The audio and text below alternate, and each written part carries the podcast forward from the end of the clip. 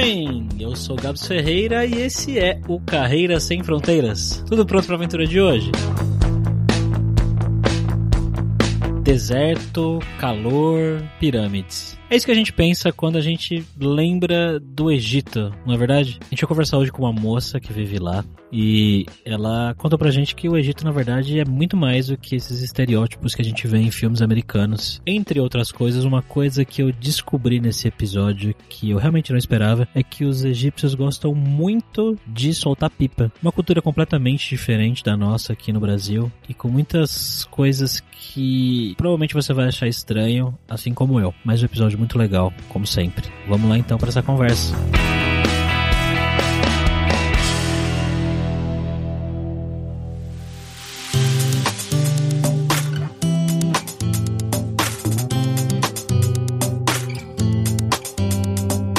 Para nossa primeira vez no Egito, estamos como sempre com ele, o nosso viajante poliglota Fabrício Carraro. Fala, Fabrício! Ah, Gabs, que vontade, cara. Hoje, Egito é o meu sonho de infância, quando eu lia nos é livros mesmo? de história, é, via as pirâmides. Acho que muita gente, né, que via as pirâmides, essa coisa meio, meio que lúdica, meio esotérica até um pouco, quando você estuda pela primeira vez. Mas hoje a gente tá aqui com a Isabela. Como é que você tá? Oi, prazer. Tá tudo muito bem por aqui. Então vamos lá pra esse papo.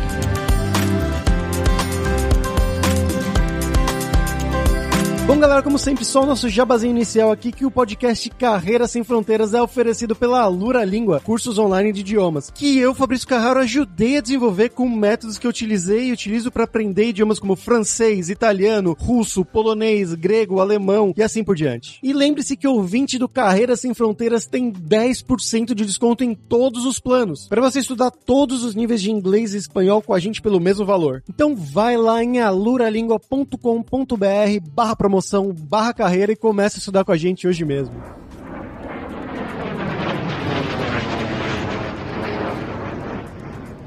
Bom, Isabela, então para começar, como sempre, eu queria perguntar para você um pouco do seu background, né? Então, de onde que você é no Brasil, o que que você fez na sua vida, de estudo, de trabalho? Conta um pouquinho do seu passo a passo até você chegar aí no Egito. Eu sou de São Paulo, né, originalmente. Quando eu entrei na faculdade, eu fui para Campinas, eu fiz Unicamp, fiz o curso ah, de... Também. Ah, é, então um caso. Eu fiz o curso de Mediologia, que é aquele de comunicação social, com habilitação em Mediologia. Eu terminei a faculdade em 2015 e ainda fiquei mais um ano em Campinas, só que eu não, não tava achando muito trampo na minha área. E aí eu resolvi diversificar e trabalhar trocentas coisas. Mas aí eu, no final de 2016, 2017, eu voltei para São Paulo, para casa dos meus pais. Mas aí eu vi que tava faltando alguma coisa de que não, não dava para ficar ali, né? Depois de morar muito tempo fora da casa dos pais, é meio difícil voltar. E aí eu achei, tava vendo o Facebook dos amigos, aí eu vi uma colega minha também da Unicamp que tinha viajado pro Egito com a ESEC, que é aquela organização de intercâmbio, né, de voluntário. E logo que eu saí da faculdade, eu participei de um congresso de comunicação e eu escrevi um artigo sobre feminismo em rede. E aí eu queria continuar isso e estudar isso fora, né? Então queria continuar um pouco da minha área de trabalho, que eu trabalhava com edição de vídeo, mas também na parte acadêmica, estudando um pouco o cyberativismo e feminismo em rede. E aí eu achei pela ESEC esses dois projetos, e aí eu acabei vindo para o Egito para fazer isso. Eu trabalhei essas duas partes aqui no Egito, mas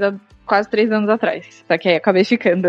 aí tô por aí faz quase três anos já. E como é que funciona, para quem não conhece a ESEC, essas coisas, como é que funciona essa ideia, né? Você simplesmente chega lá, ó, quero trabalhar fora, eu quero trabalhar no Egito. Como é que funciona? Então, eles têm um site que tem todas as vagas, então você primeiro se inscreve no site, né, como qualquer outro site, coloca lá seu e-mail e tal, faz um perfil online. Você tem várias, várias vagas. Eles têm três tipos principais de, de intercâmbio. Então tem o entrepreneur que é um tipo de voluntário que você não recebe, não existe um salário, você trabalha no mínimo seis semanas. Então muita gente faz nas férias de verão, de faculdade e tal. E tem projetos totalmente voluntário, que aí não é relacionado a nenhuma área, mas é algum projeto voluntário, você vai em alguma ONG de algum outro país. Ou o Global, Global Talent, que aí é um trabalho mesmo, Você normalmente fica de seis meses a um ano no outro país e é com salário e tal. E cada vaga, na verdade, vai depender um pouco tanto do país que está oferecendo quanto da empresa em si que está por trás dessa vaga, né? Que é onde você vai trabalhar. E aí, essa parte de quanto que é o salário, se eles dão hospedagem ou não, depende um pouco de cada vaga. Quando eu vim, eu vim para fazer o de entrepreneur e o de voluntário, então eu não recebi nenhum salário. Você paga para a ESEC uma taxa para cada projeto e aí vai tendo desconto. Então, eu como eu fiz dois ao mesmo tempo, um eu paguei 100%, o outro já paguei metade do preço. E aí você faz primeiro uma entrevista né, na ESEC em si e faz uma entrevista no país que você quer, na vaga que você quer. Aí você faz o perfil com seus, as suas skills, línguas que você fala. Não é necessário falar todas as línguas possíveis. Claro que falando inglês já ajuda, né, ter um pouco mais de oportunidade. Inglês e espanhol, tem bastante vaga para inglês e espanhol. Tem muita gente que vai dar aula de inglês fora e funciona, tem a ESEC no mundo inteiro, literalmente no mundo inteiro, praticamente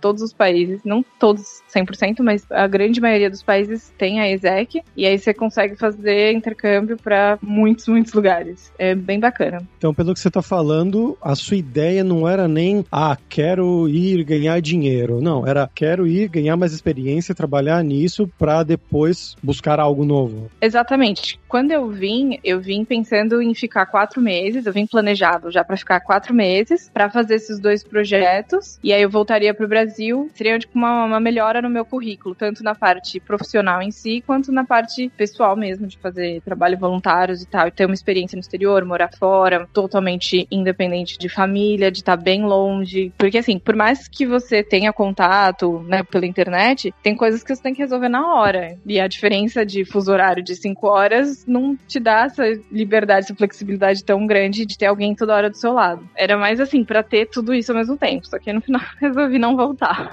E como é que foi quando você chegou aí, Isabela? Porque eu acho que o, o Fabrício já falou um pouquinho aí no, no início do podcast, né? Que o, o, Egito pra gente aqui no Brasil chega essa coisa meio mística, essa coisa meio mágica, né? Que a gente vê muito em filme, né? Pra gente, Egito é pirâmide e deserto. Múmia. Né? É, múmia. Pra gente é, é isso, a coisa meio caricata até, né? E como é que foi quando você chegou aí e, e, e você. Imagina que o choque cultural deve ter sido enorme. O que, que você sentiu, assim, nesse início? Então, foi muito louco, porque assim que eu cheguei no aeroporto do Cairo, primeiro que assim, eu cheguei aqui, tava verão. E aí em São Paulo tava muito frio. Então eu cheguei já derretendo, porque aqui é muito quente no verão. Agora a gente tá no verão e tá muito calor. E aí eu cheguei, então, aquele. Primeiro, assim, estranhamento, né? Do jeito das pessoas. E aí de não ter quase ninguém falando português. Male male o pessoal fala inglês também. Então foi, essa parte foi meio difícil no começo. Mas algumas partes, quando eu tava. O pessoal da ESEC que foi me buscar no aeroporto. E aí eu fui fazendo o caminho pro lugar que eu ia morar. E algumas partes parece muito São Paulo. Fisicamente, assim,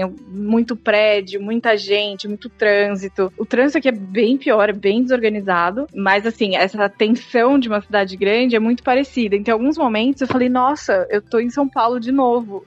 então foi meio doido, assim, porque aí ficava pensando, não, mas peraí, eu tô em outro país. E aí eu olhava, assim, de paisagem, acho que uma das coisas mais da hora no começo é você cruzar o Nilo. Isso é sensacional. Até hoje, depois de três anos, toda vez que eu cruzo o Nilo, eu fico, meu, é o Nilo que tá aqui do meu lado. é muito engraçado. Então, é tudo muito surreal, assim, porque como a gente vê muito em livro de história, de como foi, de como era, quando você pisa aqui, você vê que é uma mistura dessa parte mística de ter as pirâmides, mas ao mesmo tempo é uma cidade grande, muito parecida com São Paulo, muita gente, muito caos, muita buzina. Então é uma cidade grande, mas tem essa parte ainda assim meio surreal para quem é de fora. Para eles aqui é totalmente comum, assim, não é nada muito ó de, ah, estou passando pelas pirâmides ou alguma coisa assim. mas para mim que veio de fora e para vários outros colegas estrangeiros, ainda é meio surreal, assim, de passar pelas pirâmides. Uma vez eu tava indo na casa de um colega e ele tava perguntando se eu tava chegando. E eu usei como referência, porque ele mora perto das pirâmides. Eu usei como referência, ah, passando as pirâmides, já tô chegando. e, e, eu fiquei, gente, eu não acredito que eu tô usando referen pirâmides como referência de caminho, assim. Isso foi muito surreal. Ah, é igual aqui, eu tive uma experiência similar aqui. Eu tô morando em Barcelona. E aí, às vezes, ah, onde a gente vai se encontrar? Ah, ali embaixo da Sagrada Família, pode ser? Tipo, ah, como se fosse qualquer coisa, a Sagrada Família, caramba.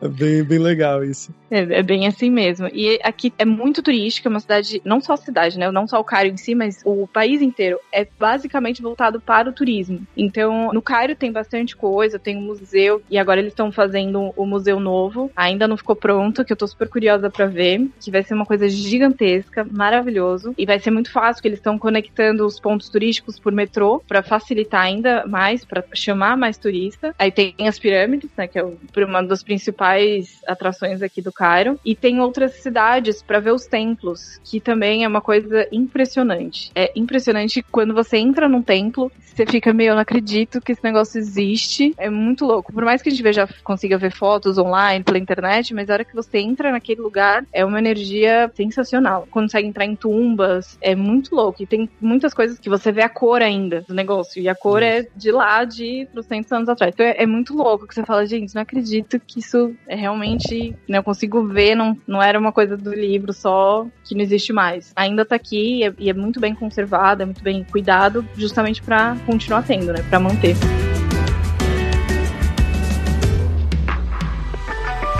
E você comentou algo sobre a Exec de arrumar um lugar para você ficar. Eles arrumaram então um lugar para você ficar no começo? Então, a vaga que eu tinha, que as, as duas vagas que eu peguei eram com acomodação. Normalmente eles vão te arranjar apartamento de qualquer forma. A diferença é que algumas vagas você paga pela essa acomodação e algumas não. Como o meu era de voluntário, eu não pagava nada. Então você já te designava um endereço, um apartamento e dividia, né, com várias pessoas. O primeiro apartamento que eu morei, eu morei com 9, 10 meninas de vários lugares do mundo, o que foi muito bom porque não tinha nenhuma brasileira na época, então não conseguia, não tinha como falar português. Era bom para treinar também outras línguas, porque só tinha gente falando inglês e espanhol. É uma comunidade bem grande, porque acaba morando muita gente perto. Eles tentam dividir mais ou menos por onde você trabalha e tem uns picos de quando vem mais gente. Normalmente vem mais gente quando é nossas férias de verão, então mais no final do ano, tem mais tempo, né, para poder fazer os projetos. E aí tem bastante gente. É muito, muito, muito voluntário que vem para cá. E aí eles colocam, vão dividindo no, nos apartamentos. Então eles basicamente vão dar a alimentação, te buscam no, no aeroporto. Eles têm todo um, um, acompanhamento também de viagens, né, de parte turística, mas também do trabalho em si. Então, como que tá o trabalho, te leva na empresa que você vai trabalhar ou na organização que você vai trabalhar, se é alguma fundação. Eu cheguei a trabalhar em duas cidades, então eu mudei. Eles também me ajudaram a fazer a mudança para outra cidade, que eu trabalhei no, numa cidade no Mediterrâneo, que é perto do no encontro do Mediterrâneo com o Nilo. Tem uma cidadezinha ali, é bem bonitinha. E aí eles fazem toda essa assistência. Cada cidade, no Brasil também, São Paulo tem vários vários escritórios da ESEC, normalmente com faculdades está atrelado bastante com universidades, que é onde tem o público maior que vai né, fazer esses, esses projetos. Até porque tem uma idade limite, se eu não me engano, são até 29 anos que você pode fazer. Então é bem voltado para esse público, principalmente o público que está na universidade, é, usa as férias para fazer um, um, intercâmbio e conhecer outros países e outras realidades. Isso é bem bacana, que muda bastante. Você tá aí faz três anos, né? Você falou? É, mês que vem, exatamente dia 3 de agosto, vão fazer três anos. Certo. E hoje você está fazendo exatamente o que, Isabela? Hoje eu trabalho numa empresa de call center. Então, em 2017, quando eu decidi ficar, eu falei, bom, para eu ficar, eu preciso arranjar um emprego que me mantenha, que me sustente aqui, porque eu até consegui um de professora, um terceiro projeto pela ESEC também, como professora de inglês, que aí eu recebia um salário e eles pagavam a minha acomodação, pagavam aluguel para mim, mas ainda assim não ia ser tão suficiente para me manter. Então, por sorte, na época, uma empresa de call center estava contratando falante da língua portuguesa, que era para trabalhar diretamente com o Brasil. Então, aí eu acabei conseguindo esse emprego. Trabalhei dois anos, quase dois anos nessa empresa. Fui para uma outra também, para uma vaga de português. E aí, agora, recentemente, acabei de voltar para a empresa anterior, para uma vaga também de call center, só que sem atendimento telefônico, né? Eu faço agora um atendimento totalmente offline, que seria tipo um segundo time. Eu não trabalho com a minha área de estudo, de fato, é voltado para para comunicação, mas é mais de atendimento, de atendimento ao consumidor. E por que que você decidiu depois desses quatro meses? Você falou, não, não vou voltar para o Brasil, não terminei ainda com o Egito, quero ficar aqui três anos ou mais, sei lá, a vida inteira. a vida inteira, eu acho que não. Quando eu saí do Brasil, eu tava desempregada, tinha voltado a morar com meus pais, e aí tava numa fase um pouco não querendo voltar para essa mesma fase. E eu também tava achando muito difícil, eu tinha enviado vários currículos e eu tava achando um pouco difícil achar alguma coisa na minha área. E aí eu queria trabalhar na minha área na época. E aí eu pensei, bom, se eu conseguir um trabalho aqui, eu vou descobrir se é isso que eu quero, se eu realmente gosto da minha área de estudo, se eu quero continuar com isso ou se eu vou explorar outras coisas. Eu pensei, pô, o Egito tá no meio de tudo para eu viajar daqui é muito mais barato. Para ir para Europa, por exemplo, é muito mais fácil. Para ir para o restante da África também é muito mais fácil. Para Ásia também. Só dificulta um pouco ir para as Américas, mas eu pensei, vou ficar um tempo mais aqui, aproveitar que eu já estou aqui e tentar explorar o máximo possível. Então a minha ideia era trabalhar com alguma coisa que eu conseguisse me manter tranquilamente e também que eu pudesse explorar o meu entorno. Por enquanto eu consegui fazer algumas viagens até. Eu até cheguei a voltar para o Brasil para ficar um mês de férias, mas eu gosto bastante bastante de tentar viajar por aqui. Agora que com a situação atual, né, do, do corona, acabei não conseguindo viajar esse ano, mas se dá certo ano que vem viajo de novo. Então a ideia foi meio assim, buscando a minha independência totalmente, depender zero da minha família e poder explorar essa parte daqui do mundo, tentar viajar o máximo possível. Então eu acabei migrando para essa parte. Eu tenho um blog pessoal que eu acabo escrevendo assim essas histórias e tal. Eu gosto bastante de escrever e falei, bom, vou juntar tudo numa coisa só. E aí eu acabei ficando. Não tava esperando ficar tanto tempo. Não achei que eu fosse ficar três anos. Eu acabei de renovar o contrato aqui do trabalho, então mais um, um ano no mínimo eu fico. Depois disso eu já não sei. Você já tá aí, então vai fazer três anos, né? Imagino que você já tem uma vida relativamente estabelecida aí, né? Você já tem onde morar, né? Tá tudo tranquilo para você nesse sentido. Mas e com relação aos relacionamentos, né? Como é que é a relação no dia a dia com os egípcios? Você fez amizade com pessoas nativas daí? Você lida com bastante estrangeiro? Tem brasileiro no seu dia a dia? Como é que é? Então, é bem misturado. Quando eu tava, o pessoal da ESEC é muito misturado, eu acabava tendo muito mais contato com o estrangeiro do que o próprio egípcio, mas aí, bem no comecinho, eu mudei de casa, na verdade, fui morar com outro brasileiro e com uma marroquina, com um indiano, tudo sempre misturado. E aí a gente tinha um grupo de amigos egípcios, e eu sou amiga deles até hoje, assim, saí de vez em quando, tem que mora perto de mim, que eu mudei, esse é o décimo apartamento que eu moro aqui no Egito, então eu já mudei para várias áreas, para outra cidade, voltei, então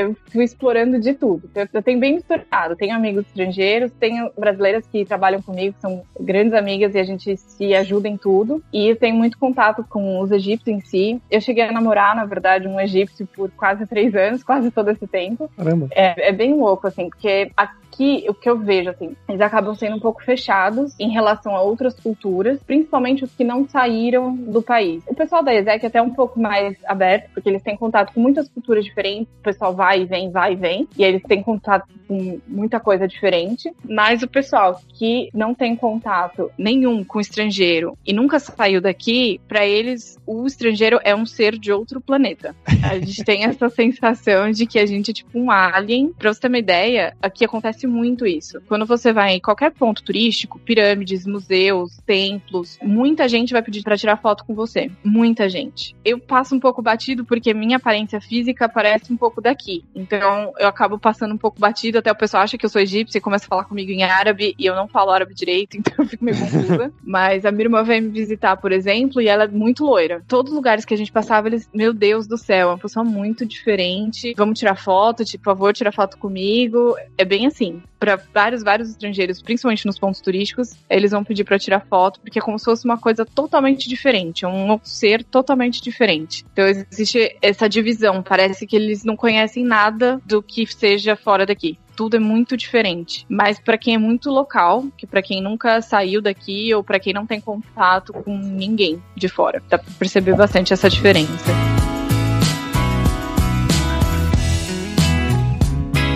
Para eles o estrangeiro é diferente, né? É exótico, mas eles costumam consumir conteúdos ocidentais ou, a grande maioria é conteúdo lá deles mesmo? TV, você vai, sei lá, jantar em algum lugar, você vê filme americano passando na TV? Não, esse tipo de coisa é difícil. Depende de onde você for. A TV aqui, a maioria dos canais tudo em árabe, mas tem canal de filme estrangeiro, mas assim, só filmes. Não tem algum canal, por exemplo, de noticiário que vai passar coisa de fora. Se tem coisa de fora, é de fora, assim, no mundo árabe. Ainda assim, é tudo no mundo árabe. Pode ter outros canais que não sejam egípcios, porém, ainda é árabe. O Egito em si é um dos países que mais exporta para os outros países árabes filme, vídeo, música, porque tem diferença bastante do sotaque em árabe. Tem o, árabe que eles chamam de Fusca, que é o, o árabe standard, e tem cada um dos seus países árabes tem acaba tendo seu dialeto. No Egito é o ameia, que eles chamam, que é o dialeto egípcio. O dialeto egípcio, ele é conhecido, todo mundo consegue entender. Agora, os egípcios não conseguem entender muito bem os outros porque o Egito que acaba exportando muito mais. Agora, o lado ocidental, de consumo ocidental, você vê muito mais em jovem, pessoal que tem contato com o estrangeiro ou que tem muito contato com a internet,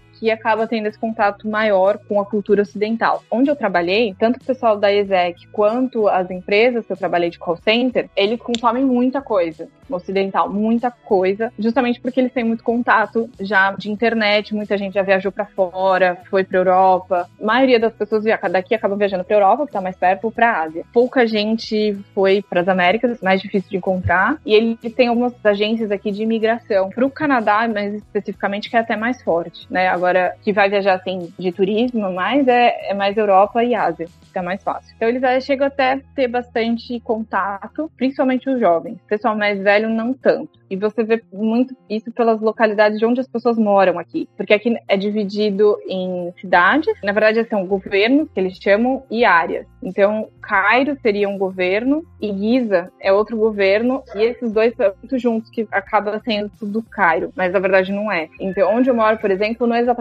Cairo, eu moro em Giza, que é onde ficam as pirâmides. Tá bem unido, assim, é uma conurbação mesmo, você não vê a diferença, você anda tranquilamente, não chega a viajar, assim, pra outra cidade, mas tem alguns bairros ou umas áreas mais locais que você vê que tem zero contato com o estrangeiro. Praticamente não falam uma palavra em inglês, é tudo em árabe, tudo escrito em árabe. É mais nos centros, nos lugares um pouco mais ricos, é que você vai ver coisas em inglês, nomes em inglês, nomes de lojas em inglês, alguns outdoors em inglês, mas pouco. A maioria é tudo árabe e às vezes até tem. Não aconteceu comigo exatamente, mas um colega meu, por exemplo, estava falando, era um brasileiro que estava falando com um egípcio e eles estavam falando inglês, porque o brasileiro não falava árabe. E aí alguém no metrô, um senhor, brigou com eles porque eles não estavam falando em árabe árabe, porque era um absurdo, porque a língua está morrendo, porque muita gente acaba falando inglês. E aí ele brigou, só que o menino que fala egípcio explicou, tipo, ele não é nem daqui, assim, ele não fala árabe. Aí o cara, ai, desculpa tal.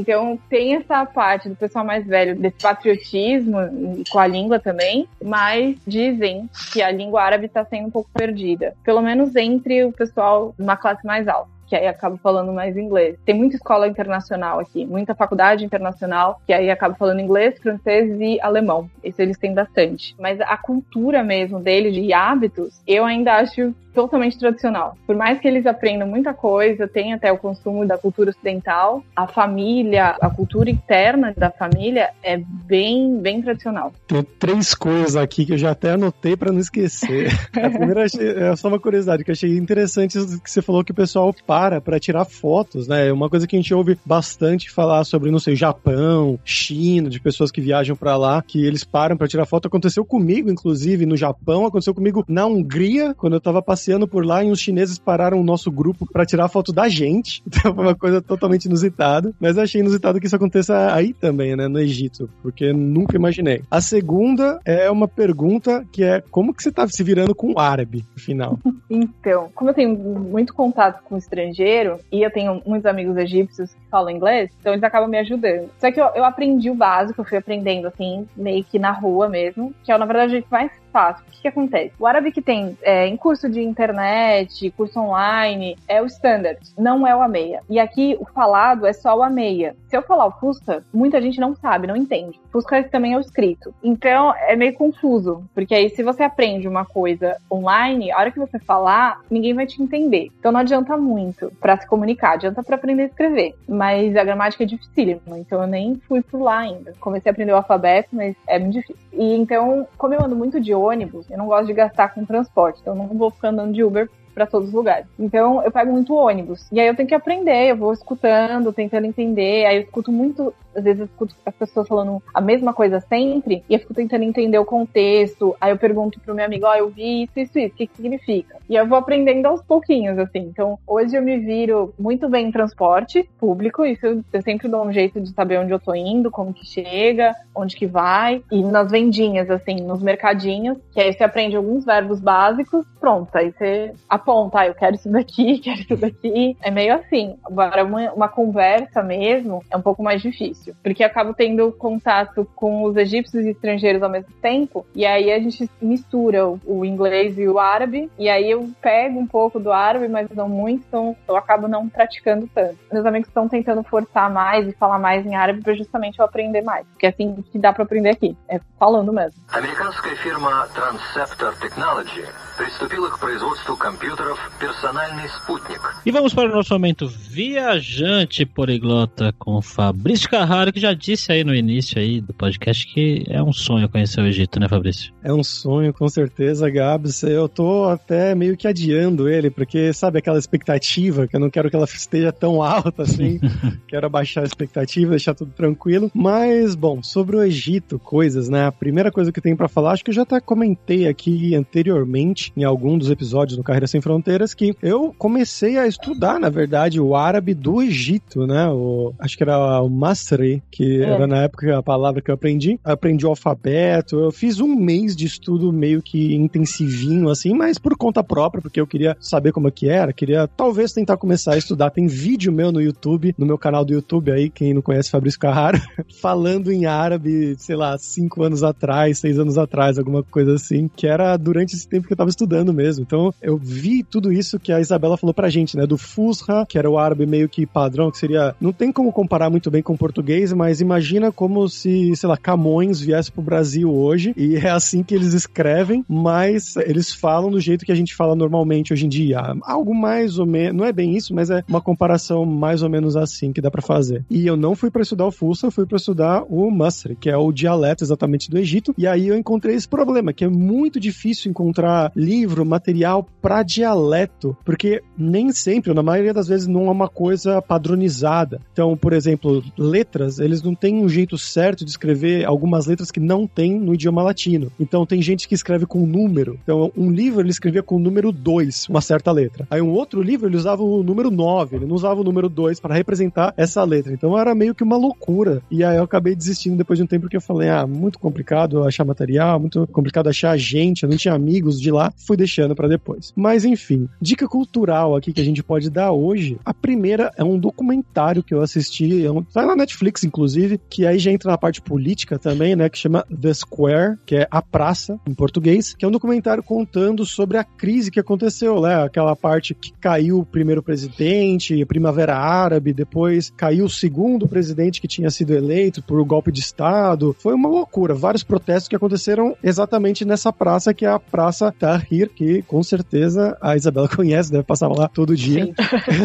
e o outro ponto cultural é um filme que esse eu não assisti, eu busquei aqui agora para ver com filmes mais famosos, vou buscar assistir depois também, que chama Terrorismo e Kebab, que aparentemente é um dos filmes mais famosos da história do Egito, é uma comédia, uma comédia de humor negro, tá sendo dito aqui que é uma comédia de humor negro, que conta a história de um pai, um trabalhador, que ele tinha que mudar o filho de escola, e isso é feito num prédio do governo, cheio de burocracias. E ele vai lá um dia, ele tem que perder um dia do trabalho, não consegue resolver porque é uma grande, enorme burocracia. Aí ele vai no outro dia, não vai conseguindo resolver, e no final ele acaba com um fuzil. De, ele fica tão bravo, pega o fuzil de um dos guardas, e aí todo mundo corre para fora e eles acham que tem um terrorista lá, pegando reféns com pessoas no, no prédio. Ele não, ele só queria mudar a escola do filho. Só que aí a atuação vai escalando, escalando, vem o presidente ou o ministro para falar com ele. É uma história de comédia, assim, que parece ser bem interessante. Tô sendo honesto aqui, eu não assisti, mas parece ser bem legal e foi indicado como o filme mais famoso entre egípcios, ou um dos filmes mais famosos de toda a história do Egito. E agora eu perguntar pra Isabela aí as suas dicas, né? O que, que você gosta de fazer no Cairo? Você falou aí dos templos, né? Que também pode ser fora do Cairo. Dá as suas dicas agora. Nossa, tem muita coisa aqui, na verdade. No Cairo em si, tem os principais pontos turísticos, que acaba sendo as pirâmides, o museu, porque aqui, assim, a grande maioria é muçulmana, mas tem os cristãos coptas. E tem um bairro específico, que é o, o Copt Cairo, que chama, né? O bairro copta, que tem as igrejas, tem uma igreja que é meio que numa caverna, ela, ela é embaixo, assim, de uma gruta, então é bem bacana. Tem um bairro inteiro, tem o Museu dos Cristãos, então tem essa grande parte do Cairo. Tem também Old Cairo, que aí você vai ver os prédios são bem antigos. Aqui, uma coisa sobre o Cairo que eu achei muito engraçada é que você vai ver os prédios, eles são basicamente todos iguais são bem parecidos, uma coloração tudo meio areia, parece que é tudo da mesma cor, mas é porque a maioria deles, na verdade, não está acabado, porque você paga o imposto depois que você finaliza o prédio. Então, se você não acaba, você não paga o imposto. Isso acontecia antes, recentemente, isso aconteceu no meu prédio especificamente,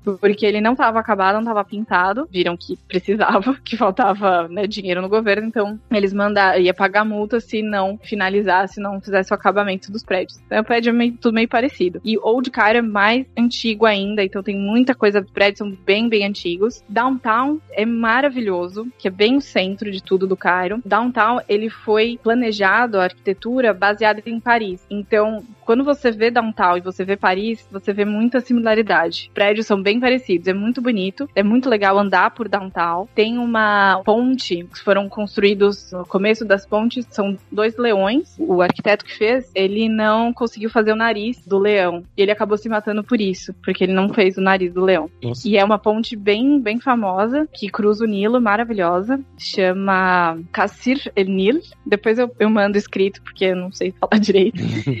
e é, é muito legal, é muito bonita. Fora do Cairo, tem muita praia maravilhosa aqui. Tem o Mar Vermelho, tem umas praias lindíssimas. Uma das dos principais é Dahab, que fica no Sinai, no Sinai do Sul. Nesse Sinai do Sul vai ter o, o Monte St. Catherine, tem um mosteiro no pé do, do monte e você pode subir esse monte. São umas três horas de caminhada para ver o nascer do sol lá do topo. É muito, muito bacana. E Dahab é uma cidadezinha bem é de praia e ela é bem gostosinha. Tem muito estrangeiro, pode fazer mergulho, pode eh, fazer um passeio de iate, que é uma coisa que pra gente parece muito absurdo, mas é, não é caro. É um passeio que não sai caro, vale muito a pena fazer mergulho, fazer snorkel. Em Dahab tem um lugar que chama as Três Piscinas e o Blue Hole, que é tipo um. Parece que você tá dentro de uma tela do Windows. Quando você olha assim dentro, né? Que você põe os óculos lá, parece que você tá dentro de uma tela de Windows, porque é tudo, tudo azul com os corais e os peixinhos, assim. É incrível, incrível. São cenas assim maravilhosas. Tem uma praia também é, que chama Urgada. Você faz um passeio de iate, por exemplo, e tem a Casa dos Golfinhos, que ele chama, que você consegue ver vários golfinhos. Se você estiver dentro do mar, você consegue nadar com os golfinhos. É muito legal também. E tem os templos. Um dos passeios mais procurados também é o cruzeiro entre Luxor e Assuan, que é no sul do, do Egito, bem ao sul do Egito, e você faz o cruzeiro pelo Nilo. Você vai ou de Luxor para Assuan ou de Assuan para Luxor, tanto faz. E no meio você vai parando em outras duas cidades, que é Edfu, Komombogo, eu não sei falar o nome da cidade direito, que ele é meio confuso. E tem os vários templos nesse trajeto, você consegue ver por cima, se eu não me engano, são cerca de 10 templos. Em Assuan tem uma vila Núbia, o Nubian Village, que é a população negra, principalmente do Egito. Eles tinham uma outra vila antigamente, só que aí ela foi submersa muito tempo atrás. Eles retiraram as pessoas de lá, alagaram a vila por conta da barragem para fazer a represa e tal. Então foi uma época meio tensa, porque eles simplesmente tiraram as pessoas de lá. E aí agora tem uma outra parte dessa vila, que é uma gracinha também, você dá para ir visitar. Em Luxor você consegue andar de balão, que é maravilhoso, e aí você vê os templos por cima, assim, é sensacional, uma vista maravilhosa. Então tem muita coisa aqui. E fora esses rolês mais turísticos, é, o que, que os egípcios costumam fazer, ô, Isabela? O que, que o pessoal que você conhece, eu imagino que eles não ficam aí o tempo inteiro em, em ponto turístico, né? Ah, que eu que iria, cara. Eu iria. Mas o que, que eles costumam fazer de fim de semana, assim, no tempo livre? Aqui, a minha relação, né, o que eu faço analogia com o Brasil para ser mais fácil é, a gente tem boteco em todos os lugares, certo? Qualquer esquina tem um boteco. Aqui em qualquer esquina tem um café com xixa. Xixa é o narguile. Eles fumam muito, muito, muito, muito. Aqui é um país que todos os lugares fuma, todo mundo fuma, basicamente. Não tem esse negócio de separar de área de não fumante. Dificilmente em alguns estabelecimentos vai ter essa separação. Normalmente a fumaça tá em tudo quanto é lugar, dentro de café, tudo. Mas eles têm muito café com muito narguile, muita xixa. Tem alguns que funcionam 24 horas. E isso é o que mais fazem, principalmente no verão. Porque fica na calçada, as cadeiras na calçada, e é muito quente, então a noite fica mais fresquinho, e aí sai todo mundo. E aqui é um lugar, tirando agora que por conta do corona teve toque de recolher, então as coisas passaram a fechar mais cedo, que aí mudou um pouco da, da rotina. Mas em geral, eles não acordam muito cedo, acordam mais tarde e vai dormir 3, 4 horas da manhã. E olhe lá, nesse horário você vê crianças na rua, famílias na rua, porque tá todo mundo acordado. Eles basicamente não dormem, muito mais que São Paulo, que a gente fala que São Paulo não dorme, aqui eles realmente não dormem. É uma coisa impressionante de que madrugada você vai encontrar lojas de mochila, loja de, de mala, de roupa, duas horas da manhã, se você quiser fazer uma compra. é uma coisa meio surreal mesmo. Mas isso que é o que eles mais fazem. Tem baladas aqui, tem bastante restaurante, tem algumas festas, mas a grande coisa, assim, a grande maioria que eles fazem é tem alguns shoppings e é o cinema um pouco, mas é ir em café, muito café. Agora no verão eles empinam muita pipa, chamam de janela dos kites. Então eles você vai ver à noite, é, é assim, famílias, tem um lugar aqui perto, que é tipo um terreno baldio, eu não tenho muita referência de onde eu moro do que falar, porque tem vários prédios e do outro lado literalmente uma montanha de areia. Então as pessoas sobem um pouco nessa montanha de areia para empinar o pipa dali. Essa é uma frase que foi muito inusitada, por isso que eu, comecei a rir, porque eu não imaginei que eu, eu ouvi, ah, eles empinam muita pipa. e nesses cafés aí, Isabela, é só café mesmo? É tipo restaurante, tem comida? O que, que tem nesses cafés? Então, depende do café. Tem café e restaurante, que aí realmente tem as refeições mesmo, mas os locais, os cafés locais, não tem. É um cardápio variadíssimo de xixas, então tem muitos sabores. Eles tomam muito chá, ou eles chamam de chai. Eles tomam muito, muito, muito chá. Pode estar 40 graus lá fora, eles estão com chazinho, e às vezes com menta ou hortelã, estão tomando chazinho lá, feliz da vida. Tomam muito café, eles fazem um café diferente. Eles chamam de. O jeito que faz é o Turkish, que é o café turco. E eles têm até um. todo um, um aparato diferente para fazer esse café. Eles não fazem filtrado, como a gente faz. Aliás, aqui é muito difícil achar filtro, eu nunca consegui achar um filtro aqui. Basicamente impossível. Para eu fazer café em casa, eu tive que trazer pó do Brasil, porque daqui é muito difícil. Existe, mas é muito difícil de achar. O café turco, ele, o pozinho é muito, muito fino, porque ele não é filtrado. Então, eles fazem de um jeito específico, num suporte específico, direto no fogo. Tanto é que você põe o pó e o açúcar já na hora, e aí ele põe na sua canequinha lá. Se você mexer, o pó sobe todo, então você não pode mexer mais nada. Você só toma aquele café e embaixo fica uma camada enorme do pó ainda. Eu não sou muito chegada, assim. Não, ah, é a borra, que é, aí eles vão ler a borra para ver o seu futuro. Quase isso, quase isso mesmo. Mas fica muito, nem tem como ler nada, porque fica uma camada de uns dois dedos só de borra de café. É bem diferente, assim, eles amam esse café, amam. Basicamente é isso. E eles fazem nesses cafés locais, eles vão ter a xixa, os vários cafés e dominó. Eles jogam muito dominó e gamão, que aqui eles uhum. chamam, gamão eles chamam de taula. Você vai ver, nossa, rua inteira de vários cafés, todo mundo com uma xixa, ou de sabor ou só de tabaco, e jogando taula a qualquer hora do dia. Álcool é, não. Difícil. Existe, tem lojas para você comprar álcool, não vende em mercado de jeito nenhum, não vende em posto de gasolina, que nem a gente vê né, no Brasil, bem mais fácil de achar. Aqui tem os lugares específicos que vendem, tem alguns restaurantes, cafés que vendem, mas esses cafés locais jamais, jamais vai ter. Você não pode beber na rua, você não pode sair com uma garrafa ou uma latinha na mão no meio da rua. Quando você compra sua bebida, eles colocam num saco preto para não aparecer mesmo. Então é bem difícil assim, não é tão simples achar bebida, mas eles bebem. O muçulmano, em geral, não, porque na verdade é proibido, mas alguns pouquíssimos que não são tão religiosos bebem. E eu descobri esses dias, eu não sabia, que para você ter um restaurante ou um bar que venda bebida alcoólica, necessariamente um dos sócios precisa ser cristão Nossa. ou não muçulmano, porque o muçulmano não pode estar relacionado diretamente com bebida alcoólica. Então, nas baladas, tem os bares. É difícil achar um bar que, como a gente vê no Brasil, é mais ou uma balada mesmo, um, né, uma, um lugar de festa, ou um restaurante que também vende bebida alcoólica. É mais ou menos isso, assim. Não é tão comum a gente achar os barzinhos que fica sentado na rua bebendo. Existem, mas são bem poucos. E aí a balada é igual a nossa? Como é que você achou? As que eu fui, até que não fui em tantas, mas as que eu fui, depende do dia, assim, que eles têm uns, uns ritmos específicos, né? Tem dias até de festas latinas, dá para encontrar dias que vão ser só festas latinas, tem dia que vai ser é, mais black, R&B, esses outros estilos. Tem muita música eletrônica, muita, muita música eletrônica, eles gostam bastante. Tem um, um ritmo aqui que se chama Shab, que é oriental, é totalmente daqui, mais do mundo árabe, que é como se fosse mais ou menos uma analogia ao nosso funk, que é bem para dançar. Algumas letras não tem muito sentido, segundo eles, eu não sei direito, mas algumas letras não fazem o menor sentido. E é bem, assim, o ritmo bem dançante, toque em festa, toque mais em festas locais, em casamentos locais. E aqui casamento é uma coisa impressionante, é uma coisa gigantesca. Eles amam casamento, eles casam muito, tem muito, muito, muito casamento toda hora. Eles são bem extravagantes, assim, com o casamento. É bem engraçado. Então, as baladas depende, assim, depende de onde você vai. Tem as baladas mais, vão tocar músicas mais árabes, mas ainda assim tem muita balada que toca música ocidental. Tem bastante influência ocidental nessa parte.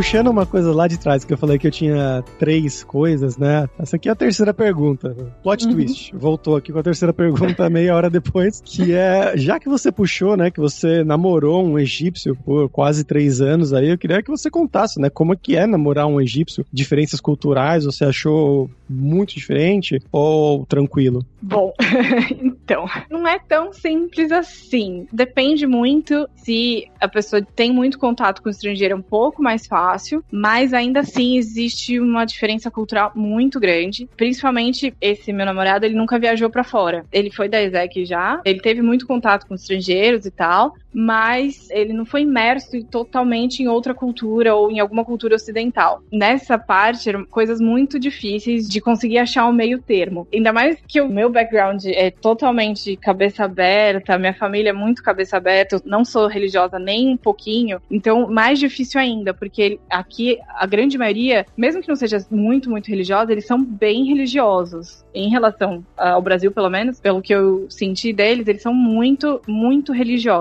mesmo os mais jovens. Essa parte é um pouco difícil, porque aqui a família, ela é muito unida de um jeito, para mim, pelo menos, que é um pouco sufocante. Então, tudo é muito difícil de lidar. Então, por exemplo, eu moro sozinha. Hoje eu moro sozinha, mas eu dividia casa antigamente. Muito difícil os pais dele saberem que ele viria para minha casa. Não pode. Não existe hum. essa opção não existe. Então eu já fui vários amigos, né? Meu nome já não vários amigos. Eu tive até bastante sorte porque eu conheci os pais dele até e eles sabiam que eu era estrangeiro e tal, então foi um pouco tranquilo nesse sentido, mas muita gente não aceita. Infelizmente tem muitos casos aqui de brasileiras, não só brasileiras, outras estrangeiras também, mas principalmente brasileiras que vêm para cá, encontram as pessoas online, tem muito relacionamento online, vêm para cá e a família do cara não aceita porque ela é estrangeira e a maioria não é muçulmana e aí tem seríssimos problemas de ser expulsa da casa, de ficar na rua, é uma coisa meio surreal. Eu estando aqui, como eu já estava aqui, eu tinha minha vida aqui, é mais fácil, porque eu não dependia, não vim para ficar com ele, não dependia dele exatamente. Então é mais fácil, mas para muita gente é bem complicado.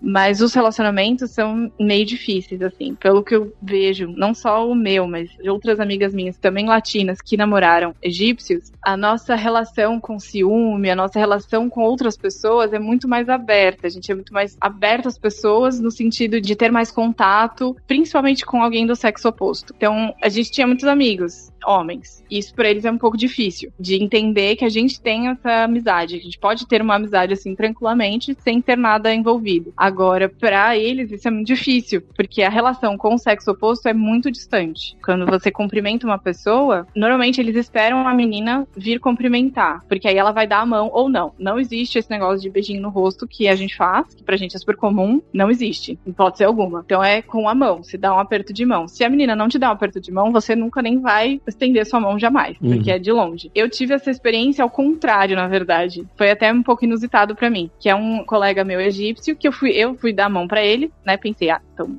mais fácil. Ele não deu a mão, ele não tem contato físico nenhum com o sexo oposto. Então tem essa coisa bem de limites, assim. Existe um limite muito grande com o sexo oposto, mas ao mesmo tempo eles são bem intrometidos na sua vida. Então eu acho meio confuso, assim. Eles querem saber tudo o que você faz. Essa parte é meio confusa. Eles não te tocam, porém eles querem saber tudo o que você faz. Isabela, agora vamos falar sobre dinheiro. Eu queria que você contasse pra gente como que é a relação do custo de vida aí comparado ao que era quando você vivia aqui no Brasil. É caro morar aí? O que, que é caro? Aluguel? É mercado? Sair é caro? Conta pra gente. Isso, na verdade, foi uma das coisas que me ajudou a ficar no Egito. Aqui é muito mais barato. Muito mais barato que o Brasil. Na época, quando eu vim, o real tava quase 5, é, que é o pound, a libra egípcia. Então, o real tava quase 5 libras egípcias. Então, tava bem mais barato. Agora, o real, infelizmente, né, tá super desvalorizado. Então, a última conversão que eu fiz tava 2,80 e pouco, super baixinha. Aqui, o custo de vida aumentou um pouco durante esses três anos que eu tava aqui, mas ainda assim, é um custo de vida muito baixo. O aluguel não é alto, eu consigo, você consegue achar apartamentos ok pra morar sozinho. Hoje eu moro totalmente sozinha, pago todas as contas e ainda sobra dinheiro pra fazer coisas por aqui. O restaurante é muito variado, então você vai achar restaurante super baratinho. Também as comidas de rua são, né, os restaurantes menores são bem baratos. Claro que existem também os restaurantes absurdamente caros. Tem um Four Seasons aqui até com um restaurante brasileiro, de um brasileiro, mas que inimaginável de eu conseguir ir, é realmente muito caro. Mas é muito acessível. Os pontos turísticos, em relação para quem é daqui, para os egípcios em si, eles pagam muito barato, que é para justamente estimular que eles vão também nos próprios pontos turísticos. Para estrangeiro é tudo um pouco mais caro, mas quando você faz a comparação com o dólar, é bem mais barato. O dólar hoje deve estar na casa dos 16 pounds e o euro, a última vez que eu vi, acho que estava 19, pouquinho. Então, para quem vem de fora, para fazer turismo aqui, é extremamente barato. É muito barato esse país. Consegue fazer muita coisa e não gastar tanto. Quando eu vim, por exemplo, lá ficar quatro meses, eu passei quatro meses e viajando para tudo quanto é lugar com mil dólares. Foi bem baratinho. Claro que eu não pagava aluguel, então algumas coisas acabam não contando para quem vem turistar e, faz- e ficar em hotel e tal. Mas você encontra hotéis bons, não top de linha, mas bons, confortáveis que não sai caro, não é absurdo. É um lugar super fácil de vir, assim, é bem tranquilo. Eu acho que vale muito a pena. Em relação a valores, é super barato. Em relação à Europa, ao Brasil, é bem mais barato. Okay, Houston, we've had a problem here. Uh, Houston, we've had a problem. Isabela, pra fechar aqui, agora é a hora do perrengue, que é a hora que a gente pede pros convidados contarem histórias engraçadas, né? Gafs, mix, coisas engraçadas que tenham acontecido com você aí esses três anos no Egito. Nossa senhora. Vamos lá. Vou contar algumas que eu acho que são os, os mais legais. Eu morei numa cidade que chama Dumiat, ou Damieta pra gente, e viajava todo dia, porque eu morava em- nessa cidade e trabalhava em outra cidade que chama Porto Said. Que aqui tem a parte Porto Said, Porto Fuad. Porto Fuad já é na Ásia. É a única parte do Egito que é na Ásia. Você tem uma balsa até, e você, pouquinhos minutos você tá na Ásia e você volta pro continente africano. Isso aqui, assim, odeio gastar com transporte. Então eu ia dos mais baratos possíveis. E o transporte aqui no Egito é uma aventura. Literalmente uma aventura. Porque eles são vanzinhas. Existem até os ônibus públicos e tal, mas os mais fáceis de ir pra tudo quanto é lugar são vans. Aquelas Ducato que a gente tem no Brasil, ou aquelas, eu nem sei o nome, mas em São Paulo a gente chama de besta. São essas vanzinhas. E vai pra tudo quanto é lugar, pra outra cidade, tudo. O que, que eu fazia? Eu saía de Damieta, umas 3, 4 horas da tarde, porque eu trabalhava à noite, e ia pra Porto Said todo dia à noite. E eu saía de lá, voltava 10 horas da noite. Também com essas vanzinhas. Só que Porto Said é um- uma cidade portuária que recebe muita importação. Como é ali é o porto, então ali você compra muito mais barato. Compra roupa muito, muito mais barato. Então o que, que muita gente fazia? Vai pra Porto Said, compra um monte de coisa e vai revender nas cidadezinhas ao longo da estrada. Só que isso é proibido. Hum. Então tem um checkpoint pra sair da cidade, pra entrar vai sair. Você não sai da cidade se você não passar ali. Então toda vez era uma aventura pra saber se eu ia chegar em casa ou não. Porque sempre tinha muita gente com um monte de sacola e para a van, tem que sair todo mundo, tarará. Um belo dia, ou uma bela noite, tava eu voltando nessa vanzinha, eis que eles param, né, vão ver todo mundo, e aí quando eu vejo, eles prenderam o motorista. Nossa. Aí fiquei, fiquei pronto, 10 horas da noite, em outra cidade, eu não falo árabe, eu estou totalmente sozinha, como que eu chego em casa? Não é nem assim, ah, pego um Uber, ou, sei lá, ando um pouquinho, eu não tinha como, eu fiquei, meu Deus, como que eu vou voltar pra casa? Aí bateu um leve desespero. Só que eu pensei, bom, o motorista foi preso, essas vanzinhas, elas não são públicas, elas são particulares. Então, a empresa em si, ou sei o dono que faz esse serviço, eles têm que dar um jeito. Então, veio uma outra van pra levar a gente, e aí eu grudei, eu só conseguia, né, grudar nas outras pessoas, ficava assim, Dumiat, Dumiat, tá indo pra Damiet? eu vou também. Não me esqueçam aqui, pelo amor de Deus. Então, essa foi, na hora exatamente, não foi tão engraçado, mas depois eu falei, bom, cheguei em casa, estou viva, tá tudo ótimo. E nessas, assim, eu pegava essa van, ia até Damieta, e eu, na verdade, eu não morava no centro, eu morava numa outra partezinha da cidade, mais pra dentro. Então eu tinha que pegar uma outra van até uma outra estação pra pegar um terceiro ônibus. Então, eu sempre pegava três ônibus. Só que Isso porque dia... você não gosta de transporte público, né? É, na, verdade, eu não, eu não gosto de gastar dinheiro. Transporte público eu não ligo. Mas eu não gosto de gastar dinheiro pro transporte. Então, eu vou em todas as vanzinhas aí possíveis. E aí, eu, tinha que pegar uma segunda van até chegar na estação. Só que não chegava nunca. Não tinha, não sei. Tava tarde já. Isso já era 11 horas da noite. E aí, eu resolvi, tinha mais gente indo pro mesmo lugar que eu, eu resolvi pegar um táxi aleatório com três outros caras. E eu fiquei pensando, depois que entrei no táxi, eu falei, gente, são 11 horas da noite, eu estou em uma cidade local, porque Damieta já é uma cidade muito pequena, então Cairo é bem mais aberto com estrangeiros. As cidades menores, bem menos aberta, bem mais fechada. Então, mais difícil ainda de ter estrangeiro. Falei, estou eu sozinha com três caras num táxi, de noite. e eu fiquei pensando, mas como, né? Tudo bem. Mas estava eu lá, cheguei na estação, tranquila, tava viva. Então, às vezes acontecem essas coisas, assim. Aqui acontecem umas coisas muito aleatórias. Eu tava outro dia no ônibus. A maioria das minhas histórias acontecem em ônibus. E tinha uma outra estrangeira, eu acho que atrás de mim, não sei da onde. E eu tava com fone de ouvido, então pensei, né? Ninguém vai falar comigo. E aí ela me cutucou, me deu o telefone. Eu fiquei, o que eu faço? Aí eu falei, bom, né, o que, que ela precisa? Aí eu comecei a falar com um cara, ele também falando em árabe, eu, meu, eu não falo em árabe. Eu falei, ela, ela pediu ajuda pra única pessoa na van que não falava árabe, mas tudo. E ela precisava de ajuda pra descer, pra saber o ponto certo. Eu falei, meu, e agora? E o cara falava inglês, né? Deu até muita sorte. Mas normalmente é assim: alguém X começa a falar com você em árabe, pedindo indicações, e você fica, meu, eu não falo nada. Então tem umas aleatoriedades, assim, que acontecem por aqui, porque eu apareço um pouco daqui, então as pessoas acham que eu sou daqui. Aí é, é sensacional.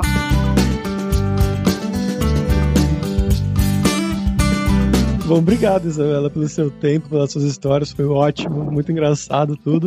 Você quer divulgar alguma coisa? Ah, primeiro agradecer vocês, achei muito bacana. Eu tenho um blog que eu escrevo, só que eu demoro um pouco pra escrever, mas se alguém tiver curiosidade, chama Isa Everywhere. Eu escrevo algumas coisas daqui, do que eu faço daqui, algumas curiosidades. Agora a gente tá bem na época do Aid, que é um festival gigantesco, que é o Festa do Sacrifício, e eu tenho até um texto que eu já escrevi sobre isso. Se quiser saber algumas curiosidades daqui, outras histórias, eu ponho lá de vez em quando. Eu escrevo em português e inglês pra todo mundo poder ler também. Maravilha. Os links, como sempre, lá no site do Carreira Sem Fronteiras, na descrição desse episódio.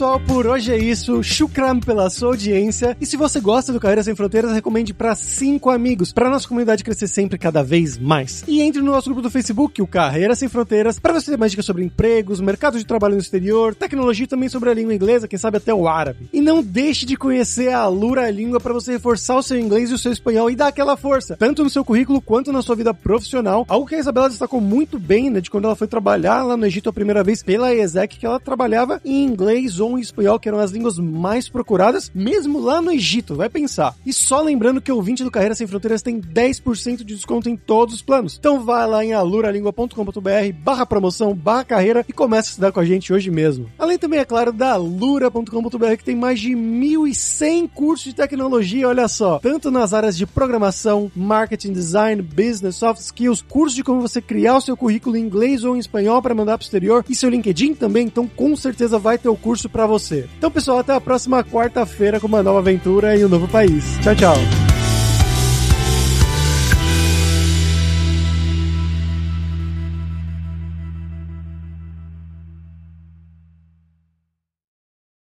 Este podcast foi editado por Radiofobia, podcast e multimídia.